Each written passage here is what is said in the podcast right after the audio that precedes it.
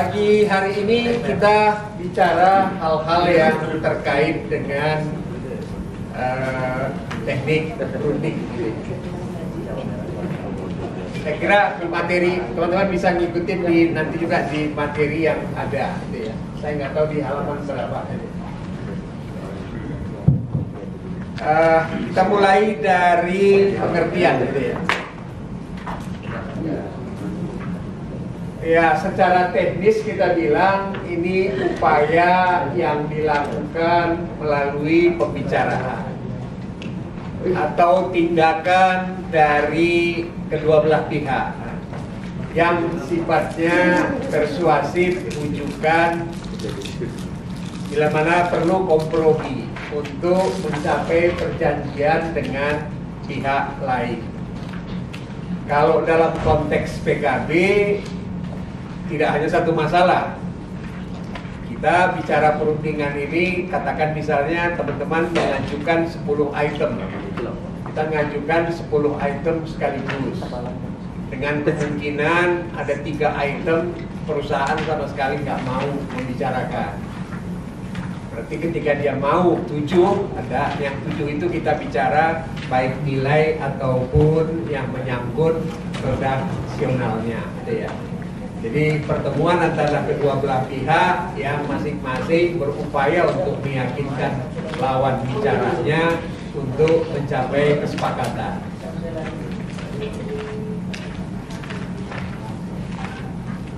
Tahu dari sisi yang lain bisa dibilang ada proses di mana dua belah pihak yang punya kepentingan yang sama ataupun yang bertolak belakang bertemu dan berbicara dengan sebuah niat untuk mencapai persetujuan. Cuman di dalam proses ada yang memaksakan kehendak, gitu ya. Bisa dari kita, bisa juga dari kalangan uh, manajemen, gitu ya. Ada yang niatnya tulus, ada yang niatnya juga nggak sepenuhnya tulus. Uh, good faith negotiation itu terjemahan uh, resminya seperti apa ini ya? Apa perundingan dengan itikat baik ya? ya. Kita berharap lawannya kita masuk di dalam meja perundingan dengan itikat baik dalam kerangka katakanlah menciptakan stabilitas kerja di perusahaan dan di dalam kerangka lewat adanya PKB uh, membuat semangat kerja dari para pekerja menjadi lebih uh, meningkat. Ini kita lewatin aja untuk bahan bacaan. Dalam praktek sehari-hari ada yang pakai istilahnya namanya perundingan. Ada yang pakai istilah kita negosiasi ya. Di dalam proses negosiasi itu ada tawar menawar. Anda mengajukan uh, katakanlah suatu premi sebesar X gitu ya perusahaan menghendaki itu di dalam setuju naik tetapi tidak sebesar yang Anda minta. Dengan sendirinya ada proses tawar menawar.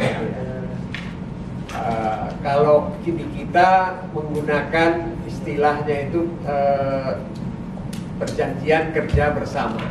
Terjemahan Inggrisnya uh, Collective Labor Agreement. Tapi ada juga yang pakai istilah Collective Bargaining Agreement CBA itu ya, tapi itu barat.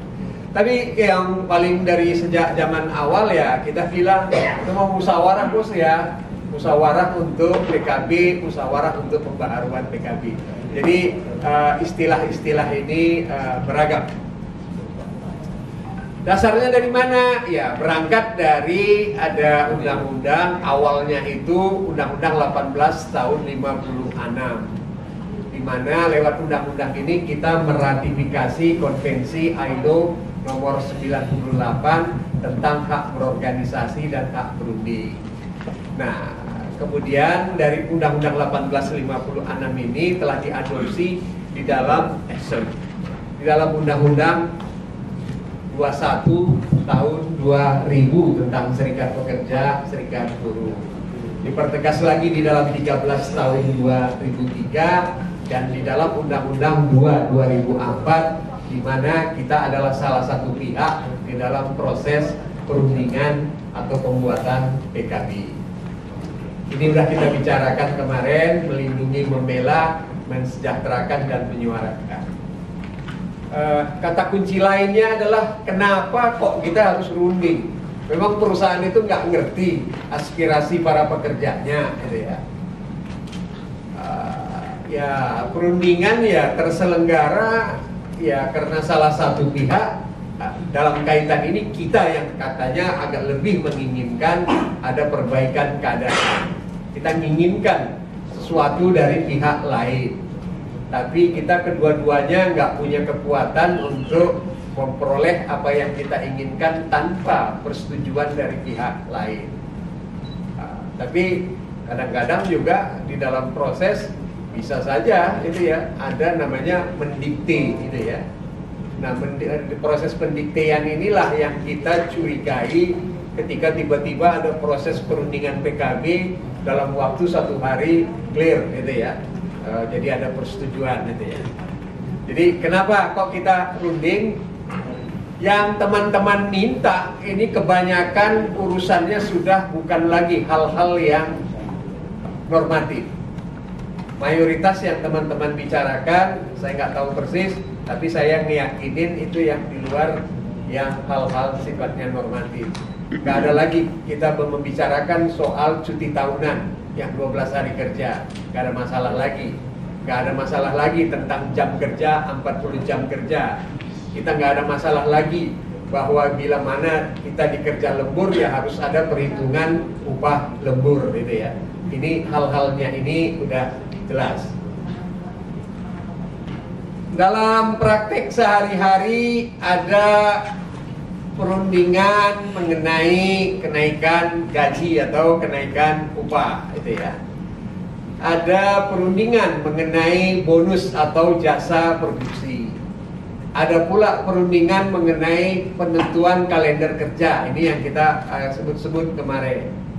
Di tengah jalan tiba-tiba perusahaan mem-PHK para anggota kita nggak sesuai dengan apa kata PKB. Terjadi lagi ada perundingan kita dengan pihak manajemen membahas soal penyelesaian kasus PHK.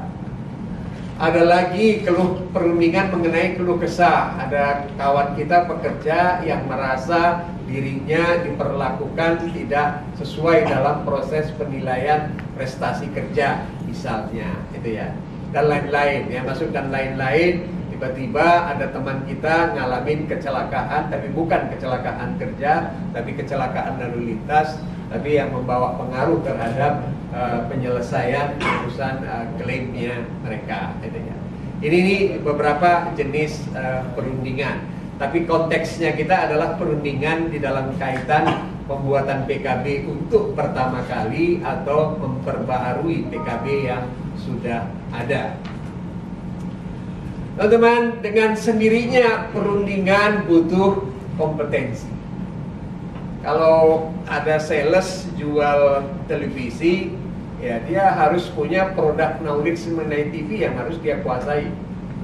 Demikian juga ketika teman-teman mau berunding PKB, segala macam hal-hal yang terkait dengan materi negosiasi harus teman-teman kuasai baik dari kaitan kepada uh, urusan peraturan perundangan yang terkait ataupun dampak daripada sesuatu. Katakan kita contohnya membicarakan fasilitas makan. Nah, kita harus tahu ada rekomendasi dari Kementerian Kesehatan untuk jenis pekerjaan di tempat Anda itu butuh berapa kalori.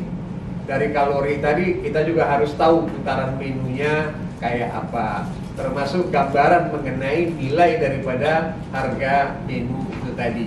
Ini dan yang kemudian manfaatnya. Tidak hanya bagi kita kita bilang kepada perusahaan bos kalau perusahaan menyediakan makanan fasilitas makan yang apa dulu istilahnya empat sehat lima sempurna gitu ya maka dengan sendirinya apa pun permintaan manajemen tentang hal-hal yang terkait dengan unjuk kerja ya kita yakinin bahwa itu bisa dilakukan karena pekerjanya uh, mendapat masukan asupan yang cukup dengan sendirinya mereka bisa tampil kerja yang lebih baik. Ini yang kita mau ketengahkan kepada manajemen perusahaan. Uh, sisi yang lain, Anda perlu terampil di dalam proses negosiasi. Ketika saya mau bicara katakanlah dengan Pak Sulis secara individual dalam konteks penyelesaian kasus PHK. Saya telepon pagi Pak Sulis, apa kabar nih gitu ya. Gimana kondisi keluarga? So akrab lah gitu ya. Tapi untuk membuat beliau itu senang. Ini prolog gitu ya. Tanpa ada penampilan yang kayak gitu ya kalau Anda mengkerut menghadapi perusahaan ya pasti tim perusahaan juga malas mengkerut apa yang didapat dari dua-dua muka mengkerut itu ya. Nah ini yang kita bilang dengan uh, keterampilan negosiasi. Uh, termasuk tadi itu ya mengutarakan manfaat apa yang kita minta bagi kepentingan perusahaan. Dengan sendirinya dituntut ada perilaku yang komunikatif dari tim perunding. Dan yang ya kita pilih tim perunding kita yang nggak temperamental itu ya. Nah, nanti kalau temperamental kan nanti dengar sedikit ada ocehan perusahaan langsung marah-marah, ya akhirnya kita cuman kepengen membalas rasa apa namanya rasa kesel kita kepada tim perunding perusahaan. Anda dituntut untuk teliti, apalagi terhadap redaksi-redaksi yang diajukan perusahaan yang bisa ditafsirkan ganda perusahaan akan memberikan bonus bila mana kondisi keuangan perusahaan memungkinkan untuk itu. Ini diperlukan ketelitian. Tapi juga luas gitu ya. Ada kecenderungan di dalam tim manajemen itu kadang-kadang memaksakan gitu ya. Jadi eh, katakan misalnya tim perundingnya, mohon maaf, eh, di PLN biasanya kalau perundingan hal-hal yang kolektif kayak gitu setidaknya lebih dari 9 orang apa 9. maksimum 9 nah juru bicara utamanya uh, bisa pada umumnya orang dari HR gitu ya atau direktur yang ya, HR gitu saya misalnya salah seorang anggota tim berunding kebetulan ditunjuk jadi juru bicara gitu ya. Dan di hadapan saya ada manajer atasan saya langsung. Saya agak ngeper sama beliau gitu ya. Tapi sama beliau saya nggak begitu ngeper. Padahal beliau HRD kan dia bukan atasan saya langsung gitu ya. Jadi ada hal-hal yang kadang-kadang ya beliau ikut tiba-tiba Chan kurang apa ini yang diajukan perusahaan? Masa kamu nggak mau terima? Sambil matanya melotot gitu ya. Nah, itu yang kadang-kadang saya juga hadapi perlu dengan luas. Maaf bos saya sih secara pribadi saya bisa pahami tapi kan kedudukan saya sebagai juru bicara yang mewakili para pekerja secara keseluruhan. Nah, oleh karenanya karena kita belum dapat titik temu, habis baterai kali.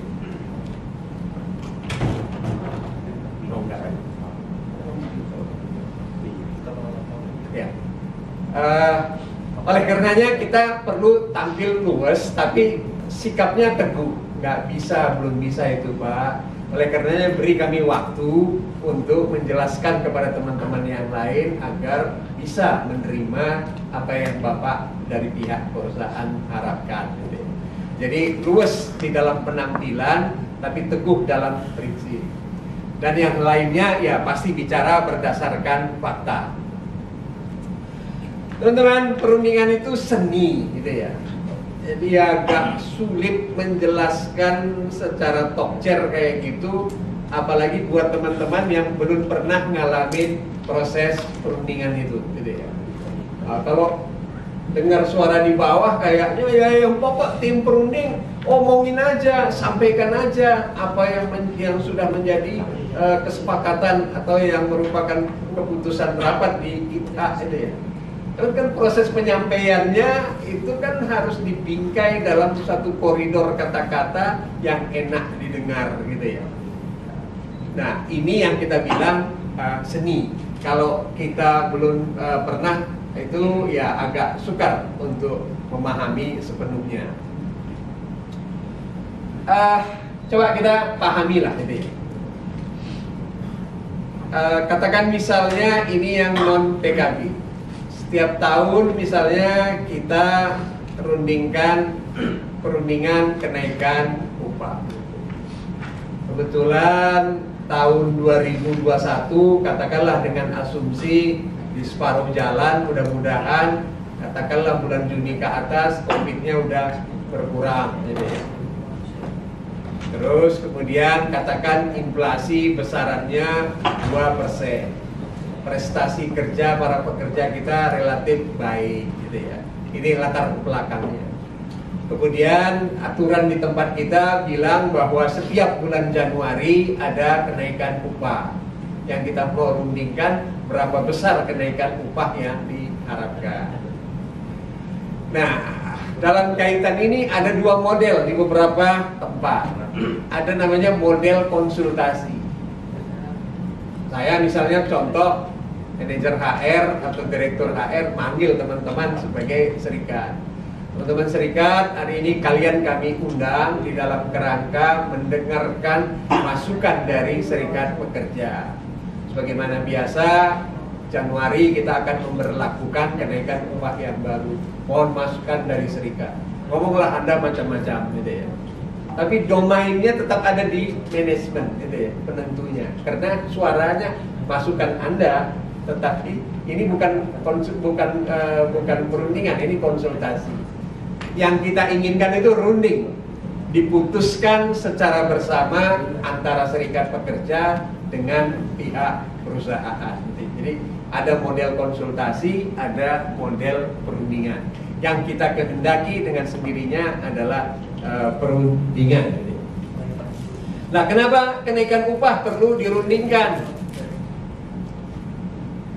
Ya, katakanlah ini ya, karena ya tadi itu tadi kita nggak bisa maksakan apa yang menjadi kemauannya kita.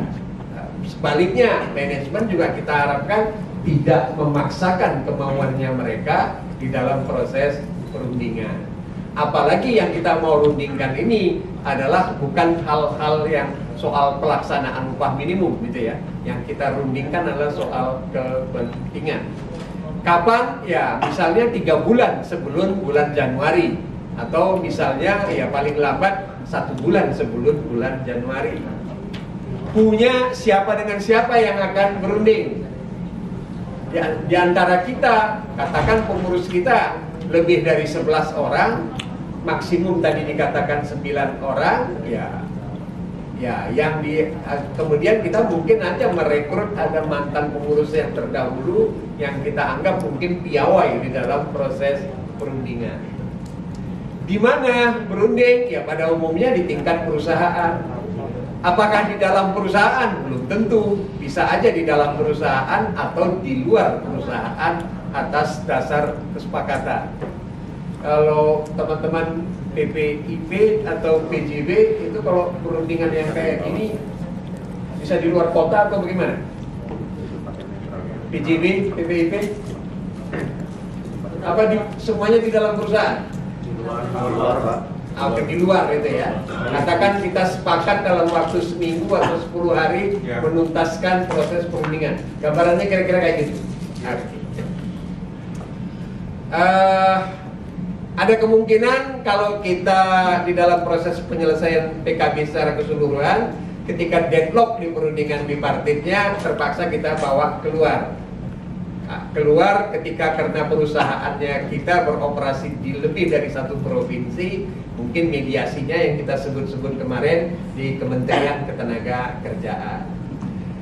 Dengan cara-cara bagaimana perundingan kita lakukan eh, sebagian sudah kita bahas kemarin dan hari ini pagi ini kita bahas lagi. Yang prepare kemarin udah kita cerita. Ada prepare tim, prepare data, dan yang kemudian prepare draft sekaligus menetapkan prioritas. Kemarin kita latihan, kita minta tiga, mungkin dari tiga tadi hanya satu yang akan kita bicarakan untuk yang prioritasnya. Prioritas itu ditetapkan mana di antara masalah kita yang mempengaruhi seluruh pekerja, itu ya. Jadi itu yang kemarin saya ceritakan kita berkepentingan mengajukan peningkatan sumbangan duka cita dan sumbangan suka sukacita dan duka cita. Tapi ini dalam kategori pengeluaran keuangan perusahaan ini indirect cost. Perusahaan baru mengeluarkan uang itu kalau ada orang meninggal, kalau ada yang menikah, gitu ya. Ah, diperkirakan kan katakan misalnya yang belum menikah ada 200 orang. Nah, nggak mungkin juga selama masa PKB ini 200 orang itu sekaligus akan menikah gitu ya.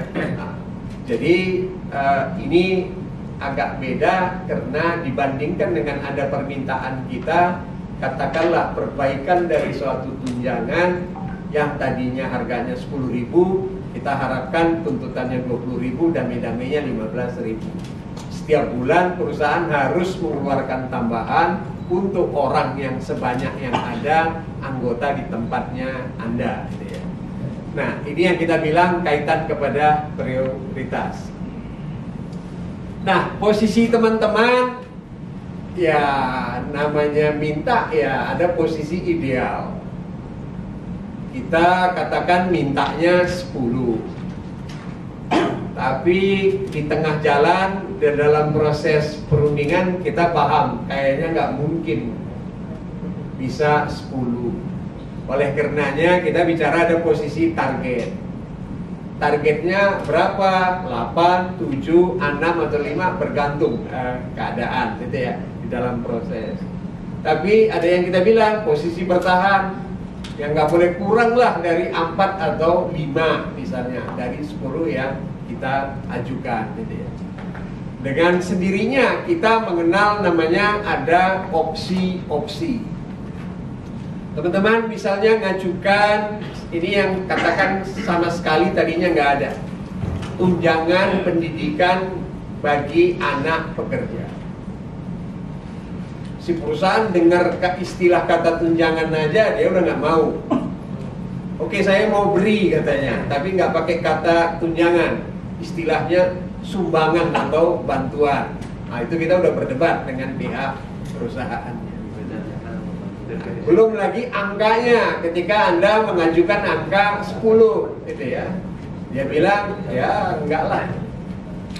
Kami akan beri kepada Anda tapi besarannya kami yang menetapkan. Apalagi yang Anda minta itu suatu hal yang baru sama sekali. Gitu ya.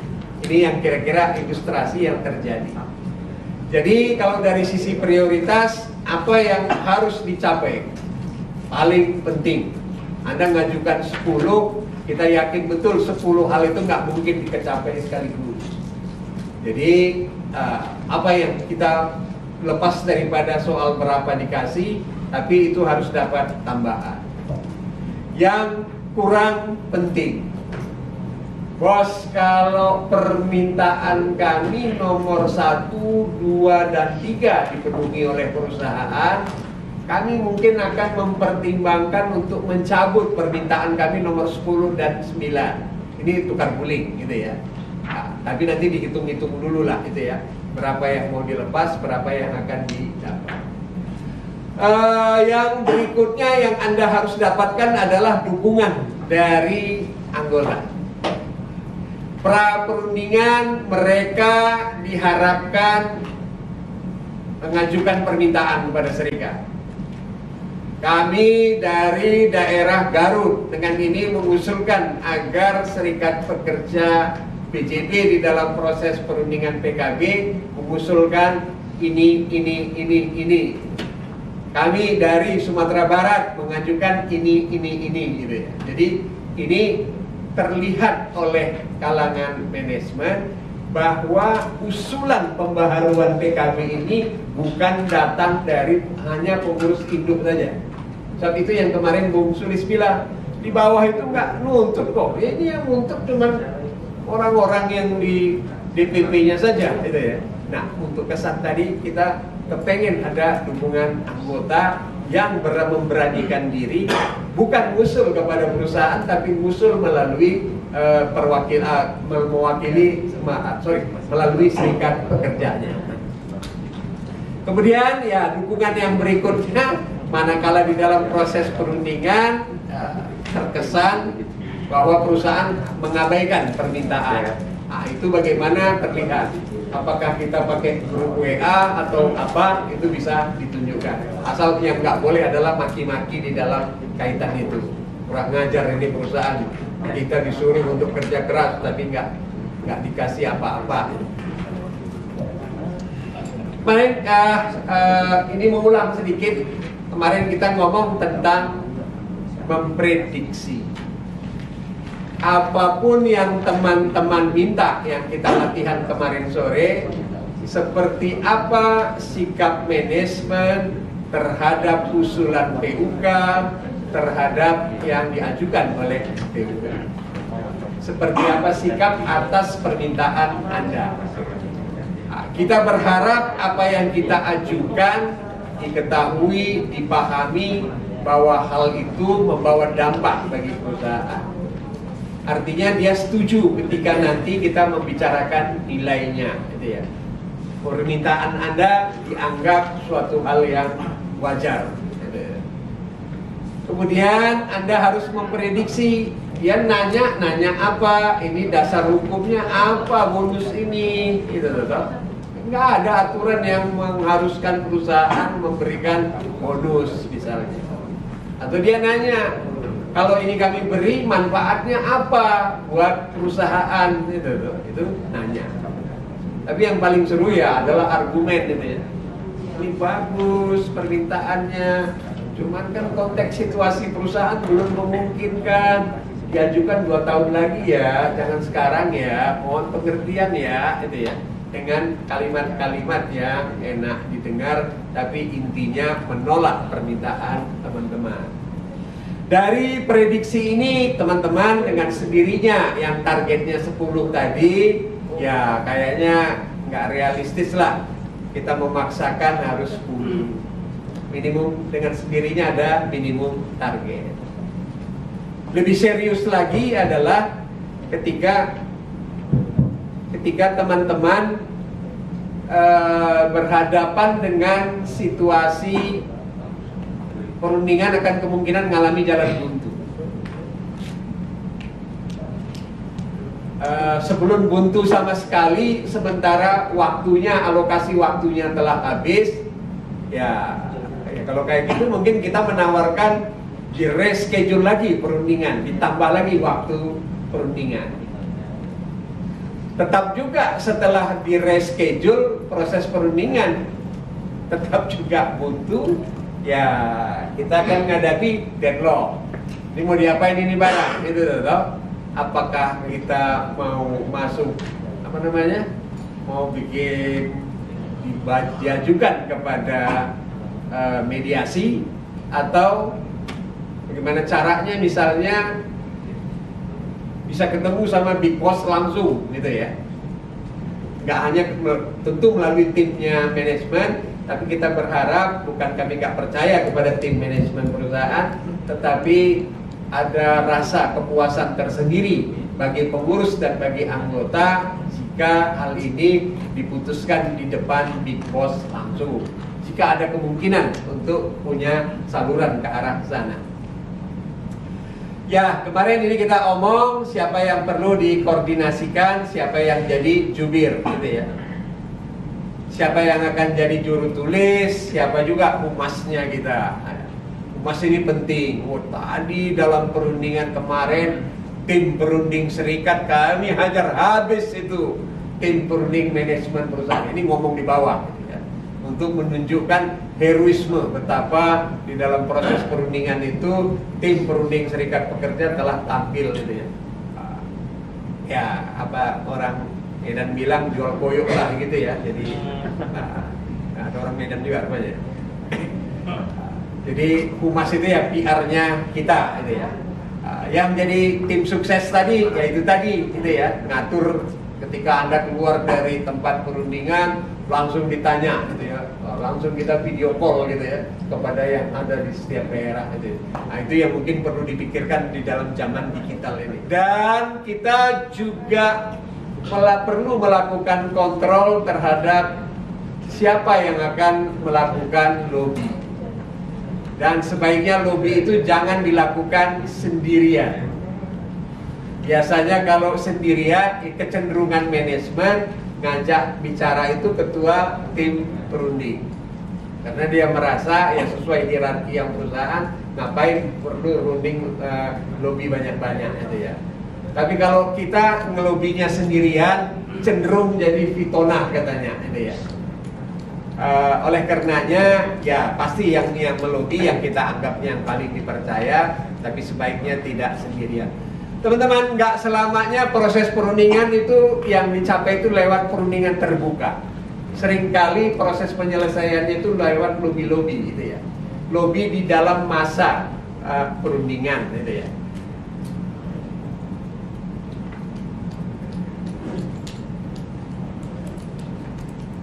Oke.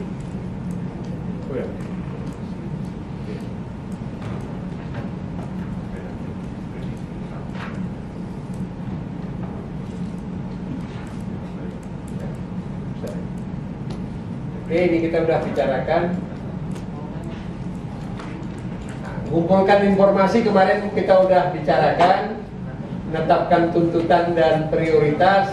Anda minta 10, prioritasnya Anda tetapkan sendiri. Nah, ini yang kita mau bicarakan gambaran acara perundingan. Khususnya buat teman-teman yang belum pernah ngikutin perundingan. Ya, uh, saya kembali sedikit dulu. Kita tadi meratifikasi konvensi ILO tentang hak berorganisasi dan hak berunding. Tapi sampai kini nggak ada peraturan teknis yang ngatur soal tata cara perundingan. Dengan sendirinya proses perundingan itu beragam ada yang versi ya versi Jepang, ada yang uh, versi Barat itu ya. Nah kebanyakan yang akan kita omong ini yang ya ramuan lah dari beberapa versi gitu ya. Karena sampai sekarang nggak ada yang menetapkan peraturan tentang uh, seperti apa perundingan itu dilakukan. Tapi kurang lebihnya uh, setiap acara perundingan itu kurang lebih kayak gini. Ada acara pembukaan. Uh, katakanlah misalnya yang buka dari tim perusahaan. Teman-teman serikat pekerja, bapak-bapak ibu yang mewakili serikat pekerja, hari ini sesuai dengan jadwal perundingan kita akan membicarakan perundingan soal yang terkait dengan batas waktu untuk pensiun. Gitu, nah, sebagaimana yang kemarin kita ngomong. Oleh karenanya waktunya pada hari ini kita berunding hanya tiga jam kami persilakan kepada tim perunding serikat pekerja ini baru karena pertama kali ini uh, perundingan mengenai soal batas waktu usia pensiun silakan kepada tim perunding serikat pekerja untuk uh, mengutarakan draftnya serikat terkait dengan perubahan yang ada di dalam PKB kita. Ngomonglah tim dari serikat pekerja, katakan si A. Baik, terima kasih kepada serikat. Sekarang kami minta tim manajemen untuk menanggapi usulan dari serikat pekerja terkait dengan batas waktu pensiun. Ngomonglah manajemen perusahaan intinya kami manajemen tetap pada sesuai dengan PKB yang ada. Oke, sekarang kami persilakan kembali dari tim serikat pekerja gitu ya untuk menanggapi apa yang dikemukakan manajemen. Mohon maaf Bapak manajemen, satu sisi kami memahami, tapi sisi yang lain terkait dengan perkembangan keadaan perusahaan, uh, oleh karenanya bla bla kami tetap di dalam pendirian kami agar uh, batas waktu masa kerja pensiun ini uh, dirubah tidak sebagaimana yang kebijakan uh, atau di dalam perundingan uh, tidak sebagaimana yang ada di dalam PKB-nya kita. Jawab lagi sama pihak manajemen. Di dalam pas kesempatan yang kedua ini ada kemungkinan dari pihak manajemen sedikit melunak gitu ya. Baik, kami akan coba tinjau kembali, tetapi yang nggak eh, jangka waktunya tidak sebagaimana yang teman-teman maksud yang apa itu terkait dengan 57 58 itu tetapi kami mungkin dari 40 40 anak apa 47 kemarin? 6, 4 tahun. Ah, dari 40 anak kami misalnya maksimum hanya sampai 50 gitu. Nah, tim perunding serikat bilang, wah terima kasih atas perubahan sikap manajemen, tapi kayaknya kayaknya agak berat kami masih tetap menerima itu. Mungkin kami bisa uh, apa namanya mensepakati di angka 55. Tapi kalau 50 kami masih belum berani untuk menerima. Oke, kalau kayak begitu uh, kayaknya uh, katakanlah dari namun demikian serikat pekerja mengatakan mil 55 ini ya kami juga enggak enggak enggak harga mati lah ya. Kita coba bicarakan lagi lah untuk mencapai kesepakatan. Kemudian di situ ada proses tawar menawar. Tawar menawar turun lagi serikat dari 55 ke 54 ya, manajemen naik dari 50 jadi 51 sampai kemudian uh, terjadi persetujuan Oke, kita putus ya di angka 52 ya. Kemudian masuklah dibuatlah risalah pada hari ini jam sekian telah tercapai kesepakatan antara serikat pekerja dengan manajemen mengenai salah satu dari permintaan yaitu tentang masa pensiun gitu ya. Di mana pihak kedua belah pihak menyepakati angka 52 tahun. Oke, dibuat notulen bisa uh, notulen yang dibuat oleh serikat pekerja ditandatangani oleh manajemen, yang dibuat manajemen ditandatangani oleh oleh orang serikat pekerja. Selesai perundingan. Ini yang yang uh, nuansanya positif, lancar, gitu ya.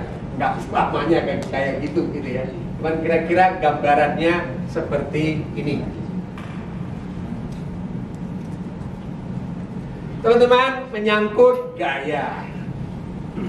Yang pertama dibilang ada gaya kooperatif. Bapak-bapak, ibu dari tim manajemen perusahaan.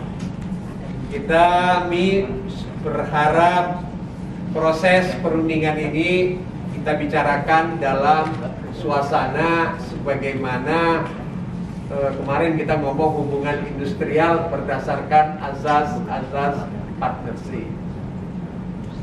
Kami butuh peningkatan kesejahteraan, tetapi kami juga pahami kenapa perusahaan bicara efisiensi dan produktivitas. Oleh karenanya, kita berharap mari kita ciptakan suasana saling menghargai. Dari awal nanti hingga akhir kita menyelesaikan masalah ini dengan semangat win-win. Kita dapat, perusahaan dapat. Kami nggak bisa memaksakan kehendak, perusahaan juga demikian. Nah, dengan sendirinya proses dimulai dari 10 item, mana nih yang gampang dipecahkan. Kita bicarakan dulu yang gampang dipecahkan. Ada nomor urut daripada eh, item-item uh, yang diajukan. Kita mulai dari masalah-masalah yang relatif mudah dan kita dengan sendirinya bersikap fleksibel mendengar ketika ada hal-hal yang patut untuk dilakukan perubahan atau dikurangi uh, nilainya dengan sendirinya kita lakukan. Sebaliknya ada gaya kompetitif. Di gaya kompetitif ini kita kepengennya kooperatif, kadang-kadang kebalik yang manajemennya yang kompetitif. Apa istilahnya itu ya kalau kasarnya bilang take it or leave it gitu ya, ya. ini kami teman-teman semua yang 10 item tadi ini jawabannya kami. Kami hanya bisa 5 item yang disepakati selebihnya 5 item nggak perlu dibicarakan. Nah, ini borongan. 5 itemnya itu itu itu yang permintaan pertama yang tadinya 10 Anda minta 20 kami bilang itu 13 itu kan yang nah, item B yang Anda minta A uh, kami bilang ya A plus 2 gitu. Ini borongan 5 ditolak 5 diiyain 5 gitu. Nah, jadi uh, berhadapan dengan kayak gini ya kita juga ya kotor ya kalau kayak gitu buat apa kita berunding pak? Kalau bapak maksain ini misalnya. Uh, atau sebaliknya kita yang mau pakai gaya ini tapi kalau anda mau pakai gaya kompetitif gitu ya uh, ya kita yang memaksakan kehendak mungkin bisa untuk hal-hal yang sifatnya normatif. Bos ini cuti tahunan ini 10 12 hari kerja. Kok dibuat mau jadi 10 hari? Apa kata dunia? Kok grup perusahaannya kita mau me, apa namanya merumuskan sesuatu bertentangan dengan norma? Padahal peraturan perundangan sendiri udah bilang nggak bisa kita bikin PKB bertentangan dengan norma gitu ya. Nah, itu kita rada maksa gitu ya. Tapi untuk hal-hal yang non normatif kita nggak bisa maksa. Nah ini ini gaya kompetitif. Jadi kecenderungannya kita adalah pakai gaya kooperatif. Nah di sistem perundingan uh, kita nggak tahu persis. Mau nanya dulu. PJB biasanya kita pakai model juru bicara atau semua orang tim perunding boleh bicara. TJB? Semua orang. Anda sembilan orang. Ya. Sembilan sembilannya, walaupun ada ketua tim perunding, Ya. tapi setiap anggota tim perunding bisa bicara, sekalipun harus dikoordinir oleh ketua tim perunding. Tapi ada model namanya model juru bicara yang hanya bisa ngomong juru bicara saja. Nah, ini juru bicaranya ada dua varian ada juru bicara tunggal, ada juru bicara bergantian. Bahayanya juru bicara tunggal, kalau dia dianggap terlalu vokal, dia bisa jadi TO. Uh, TO-nya bisa negatif, bisa juga positif untuk diri yang bersangkutan, gitu ya. Nah, oleh karenanya kalau toh kita pakai model juru bicara, di mana yang bicara hanya satu orang, sebaiknya yang satu orang itu bergantian bergantian karena jadwal atau bergantian karena topik perundingannya gitu ya. Jadi uh, pengalaman kita dari sejak tahun 70-an ya sampai yang pada saat sekarang ini kalau juru bicaranya tunggal itu banyak negatifnya lah kepada tim perunding serikat pekerja. Kalau toh kita pakai sekali lagi bergantian uh, agak teknis lagi soal putaran perundingan. Ini yang sekali lagi ya, yang saya ceritakan ini apa ya, sharing pengalaman dari beberapa tempat yang lain. Ada tiga putaran. Putaran yang pertama, Anda mengajukan keseluruhan daripada isi draft dan meminta respon dari pihak-pihak manajemen. Bos, dari 10 permintaan kami Kami berharap 10-10-nya mendapat persetujuan prinsip Namun demikian, dalam putaran pertama ini ingin kami dengarkan respon perusahaan item per item dari 10 yang kita ajukan. Ternyata dari 10 yang kita ajukan hanya 5 yang disetujui untuk dirubah. Nah, pada putaran yang kedua kita bicara. Baik, teman-teman serikat Dari lima item, mari kita bicarakan nilainya satu per satu. Nah, permintaan pertama, permintaan kedua, ketiga, keempat, yang kelima. Belum juga selesai. Dari lima, dua mungkin selesai Tiga soal angka belum selesai dengan sendirinya yang belum selesai pada putaran kedua soal nilai kita bicarakan di putaran yang ketiga. Masuk lagi kita, bos, kan masih ada lima hal yang bos belum bisa sepakati untuk persetujuan prinsipnya.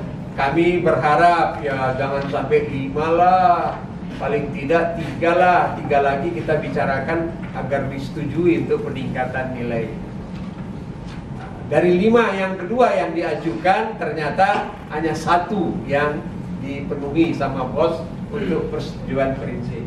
Masuk lagi kita pada putaran yang ketiga untuk membicarakan nilai. Tadi kita bilang ada sudah dua disetujui, tiga belum. Yang tiga ini bagaimana bisa disepakati. Plus ada tambahan satu dari uh, persetujuan prinsip tadi. Nah, begitu yang berakhir adalah bos tadi itu kan baru satu, berarti kita lima plus satu enam yang empat.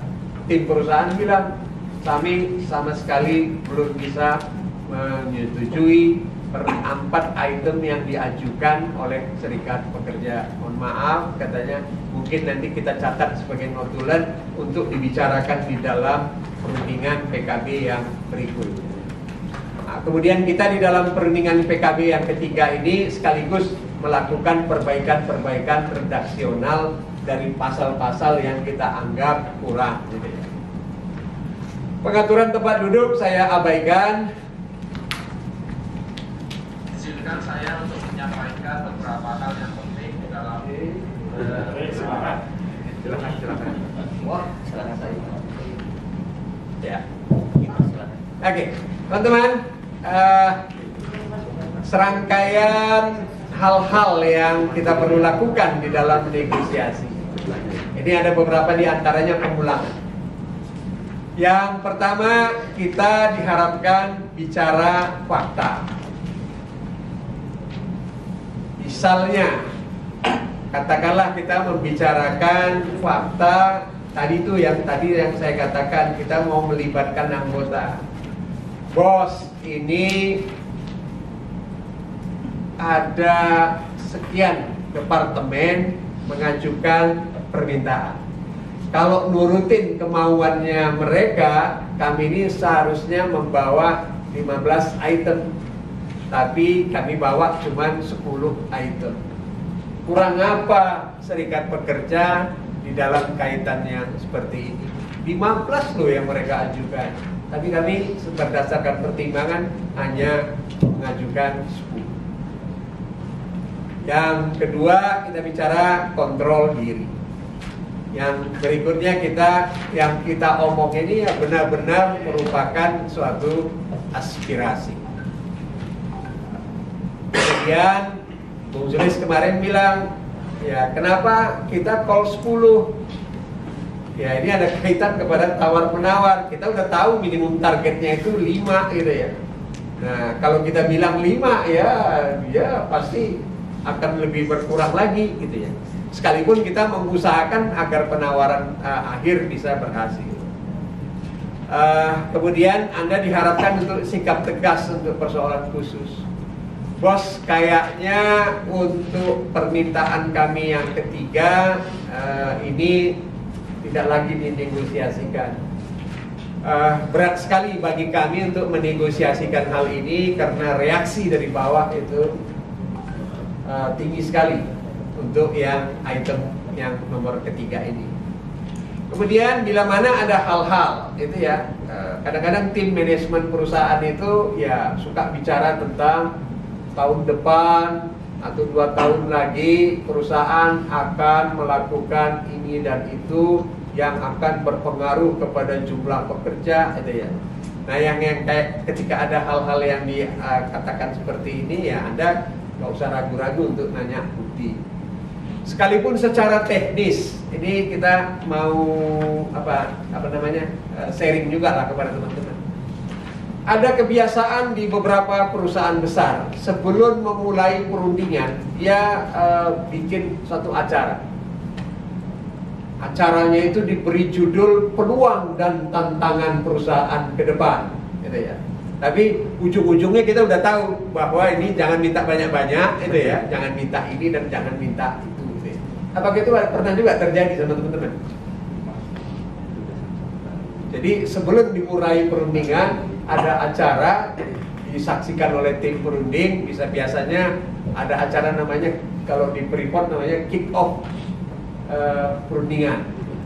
Hadirlah itu para pakar itu yang didatangkan perusahaan bicara ekonomi, bicara dari sisi hukum gitu ya. Nah ini ada kaitannya uh, kepada ketika nanti statement perusahaan itu uh, berkaitan dengan ada pengurangan sesuatu hal. Nah ini anda boleh tanyakan bukti. Uh, ini yang soal pendekatan win-win. Sebenarnya saya udah agak uraikan tadi. Anda minta tunjangan pendidikan anak, perusahaan nggak mau ngasih. Anda kemudian bilang ya udah kalau nggak bisa tunjangan uh, silakanlah, oke sumbangan. Namun kami pengen tahu berapa sumbangan yang akan diberikan perusahaan. Ternyata sumbangan perusahaan juga tetap nggak mau. Anda masuk kepada opsi yang ketiga. ya kalau perusahaan tetap belum mau untuk memberikan sumbangan untuk pendidikan anak, ya kami cuma bilang perusahaan menyediakan fasilitas pinjaman manakala ada pengajuan dari anak-anak pekerja untuk memperoleh pendidikan anak. Ya kan? Turun kita kan dari minta tunjangan turun jadi sumbangan, sumbangan nggak dapat kita minta pinjaman kepada pihak perusahaan. Saya mohon maaf istirahat minum sebentar.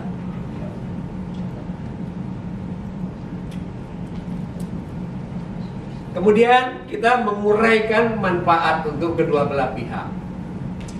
Bos, ya betul sih kalau sekarang kita bicara rekreasi tahunannya kita. Yang tadinya nggak menginap, sekarang menginap. So pasti ada tambahan biaya. Tapi sisi yang lain ketika ini terjadi dengan sendirinya ada rasa bangga di kalangan keluarga. Kemudian itu akan mendorong semangat kerja kami ke arah yang lebih baik lagi. Jadi dari satu sisi betul pengeluaran banyak, tapi juga bos perlu tahu ini akan menimbulkan semangat kerja tersendiri. Nah, soal yang kemudian ke mana rekreasinya supaya lebih murah ya nanti kita carilah, kita bentuk satu panitia sama-sama untuk menekan budget pengeluarannya. Jadi ini yang opsi-opsi uh, permintaan membuka diri untuk tetap selalu berdialog gitu ya. Jadi uh, diperlukan dengan sendirinya tim perunding yang apa namanya komunikatif menyampaikan pikiran-pikiran sekalipun pikiran-pikiran itu sudah dirumuskan sebelumnya. Teman-teman, ketika setelah perusahaan menyatakan persetujuan prinsip bahwa katakan contoh dari 10 hal yang Anda minta maka uh, ada lima hal yang disepakati. Jadi biasanya dimulai diskusi. Apa sih untungnya kalau perusahaan meningkatkan fasilitas makan menjadi fasilitas makan yang empat sehat lima sempurna? Besar sekali loh pengeluaran perusahaan. Gitu. Namun demikian kami kepengen tahu. Ini ada diskusi oh gini bos gitu kan. Nah, kita menguraikan manfaat baiknya. Bisa dari sisi rekreasi ataupun kita bilang di perusahaan sana bikin kayak gini loh bos gitu ya. Perusahaan sana bikin kayak gini. Nah, kadang-kadang si bosnya juga nyeloteh ya udah kamu kerja di sana aja katanya kan. Ada juga kadang-kadang gitu ya. Uh, nah anda dengan sendirinya perlu bikin teknik-teknik komunikasi sebagaimana terurai di bawah ini. Kalau Anda bicara, yang ngomongnya pertama jangan terlalu cepat.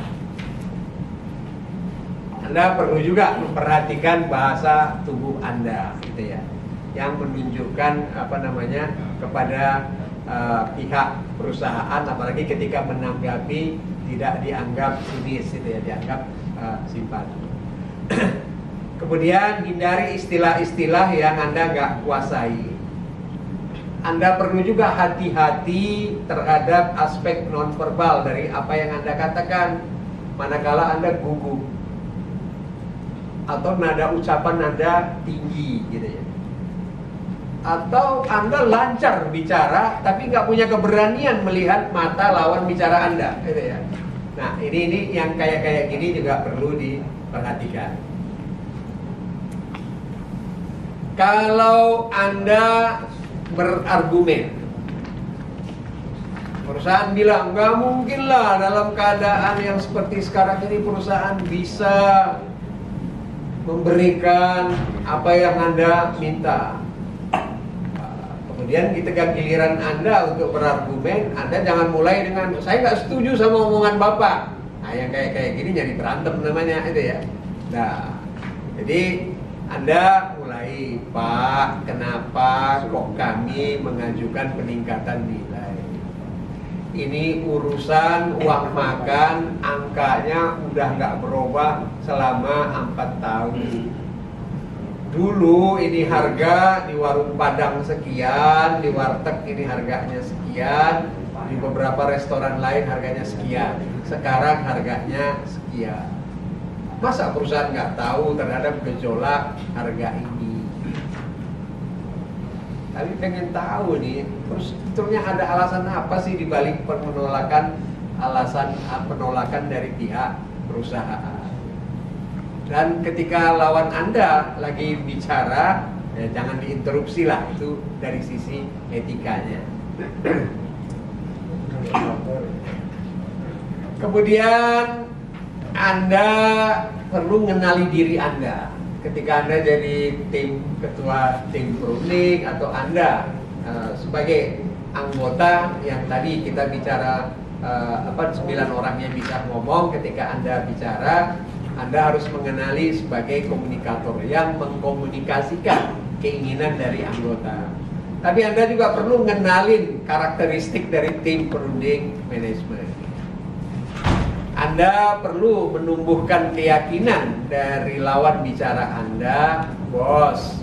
Kami ini di sini kan duduk sebagai wakil dari para pekerja yang menyampaikan aspirasi dari para pekerja anggota yang beragam.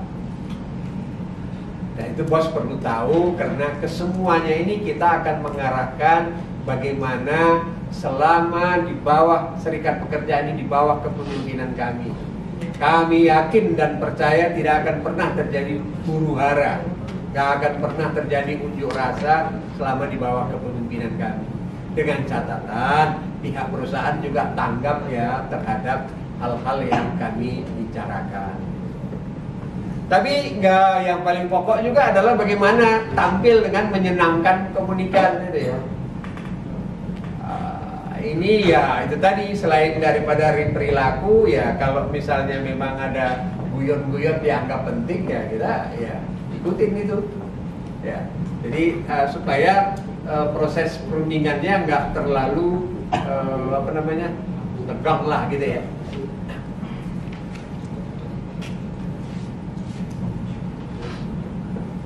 Ketika Anda berargumen, Anda mulai fakta yang paling kuat semua bagian departemen, semua daerah mengajukan usulan perbaikan. Ini jangan dianggap bahwa ini hanya maunya pengurus saja. Atau itu tadi yang tadi kita katakan, eh, ini sudah, sorry maaf.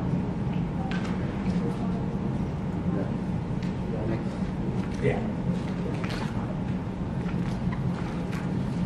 Ya, kemudian kalau ada tetap perbedaan pendapat yang agak itu ya Anda perlu nahan diri, nahan emosi, dengarkan orang lain bicara dengan simpatik, ya, bicaranya rada lembut. Bos, ke depan kita kan berharap hubungan industrialnya kita sebagaimana diamanatkan makin lama makin ada proses tawar menawar. Kadang-kadang tawar menawarnya agak gila itu ya kita ngajukan 10 dia geleng kepala gitu ya. kalian turun dulu katanya baru saya naik gitu ya. ada turun sampai 8 dia nggak naik-naik juga turun jadi tujuh, nah, katakan dia baru naik jadi satu. Ada turun lagi jadi enam, dia masih naiknya cuma separuh gitu ya. Uh, jadi uh, ini bergantung pengalaman anda masing-masing ketika bicara soal nilai-nilai. Katakanlah ketika anda bicara peningkatan premi SIM, peningkatan premi hadir gitu ya, itu kadang-kadang nawar menawarnya ya nggak jauh beda ketika kita beli sepatu misalnya gitu ya, di pasar baru sana. Uh, Oke, yang berikutnya Anda perlu buat catatan pada tiap proses item-item uh, negosiasi. Kemudian Anda catat siapa mengatakan apa, catat tindak lanjut yang disetujui, susun catatan. Gitu ya. Uh, administrasi perundingan ya setiap ada katakan bisa mencapai 10 hari atau tujuh hari itu perundingan model di PLN PPIP atau di PJB jangka waktu perundingannya tiga empat tiga antara tiga sampai empat hari ya oke okay. Uh, itu kan maraton kan? Artinya dari pagi sampai sore kan? Dua jam doang enggak enggak. Oh, enggak enggak. ini uh, artinya yang itu ya itu itu yang kasus ekstrimnya itu ya. Jadi tadi saya ambil contoh kita di Freeport teman-teman itu seminggu, kemudian uh, mencadangkan ada waktu uh, tiga hari untuk ketika terjadi reschedule waktu perundingan. Gitu ya. Akan tetapi sebelum mereka pergi keluar kota, mereka sudah mengadakan ada pembicaraan pendahuluan. Itu yang kita bilang putaran pertama tadi. Udah tahu itu ketika mau berangkat ke tempat perundingannya dari 10 item yang akan diajukan, udah mereka teman-teman udah tahu ada lima item yang belum bisa disepakati. Dengan sendirinya fokus kepada lima hal tadi. Dari sisi administrasi perlu ada daftar hadir, perlu ada risalah. Dan kalau kita sepakat terhadap uh, ada item-item yang disepakati, kita bisa bikin uh, perjanjian bersama. Terakhir, ane, eh, sebelum terakhir, ketika deadlock, Anda perlu reschedule, minta pertambahan waktu perundingan, menurunkan minimum target, atau kemungkinan mengajukan permintaan mediasi. Ya, ada juga jalan yang agak itu, cuman karena covid kita nggak nggak bisa bikin kerumunan kan, ketika bikin demo kan, nah, kecuali mungkin bikin unjuk rasa lah. Uh, pergi ke Bundaran HI 25 orang bergantian gitu kan. Tapi kadang-kadang perusahaan juga dianggap itu hati-hati juga bisa dianggap delik yang uh, me, apa namanya menghancurkan corporate image-nya perusahaan. Jadi hati-hati juga itu ya untuk bikin unjuk rasa, apalagi membawa poster terkait dengan nama perusahaan. Teman-teman harus ingat sebaiknya jangan bernegosiasi jika SP yang anda pimpin nggak memiliki bargaining power. Tim perundingnya nggak sepenuhnya ngerti tentang apa yang akan diminta tim perundingnya nggak terampil di dalam proses perundingan. Tim perundingnya nggak punya pikiran bahwa nggak ada yang ditawarkan, gitu ya. Jadi kan kita ngajukan 10, tadi saya udah bilang, bos kalau permintaan kami nomor 1, 2, dan 3 dipenuhi, sebagaimana yang kami harapkan, maka kemungkinan kami mencabut permintaan kami nomor 10 dan nomor 9. Kemudian nggak usah negosiasi kalau tidak dipersiapkan prosesnya dengan baik. Jangan bernegosiasi kalau Anda sebagai tim nggak tahu apa yang diinginkan dari negosiasi. Oke, makasih.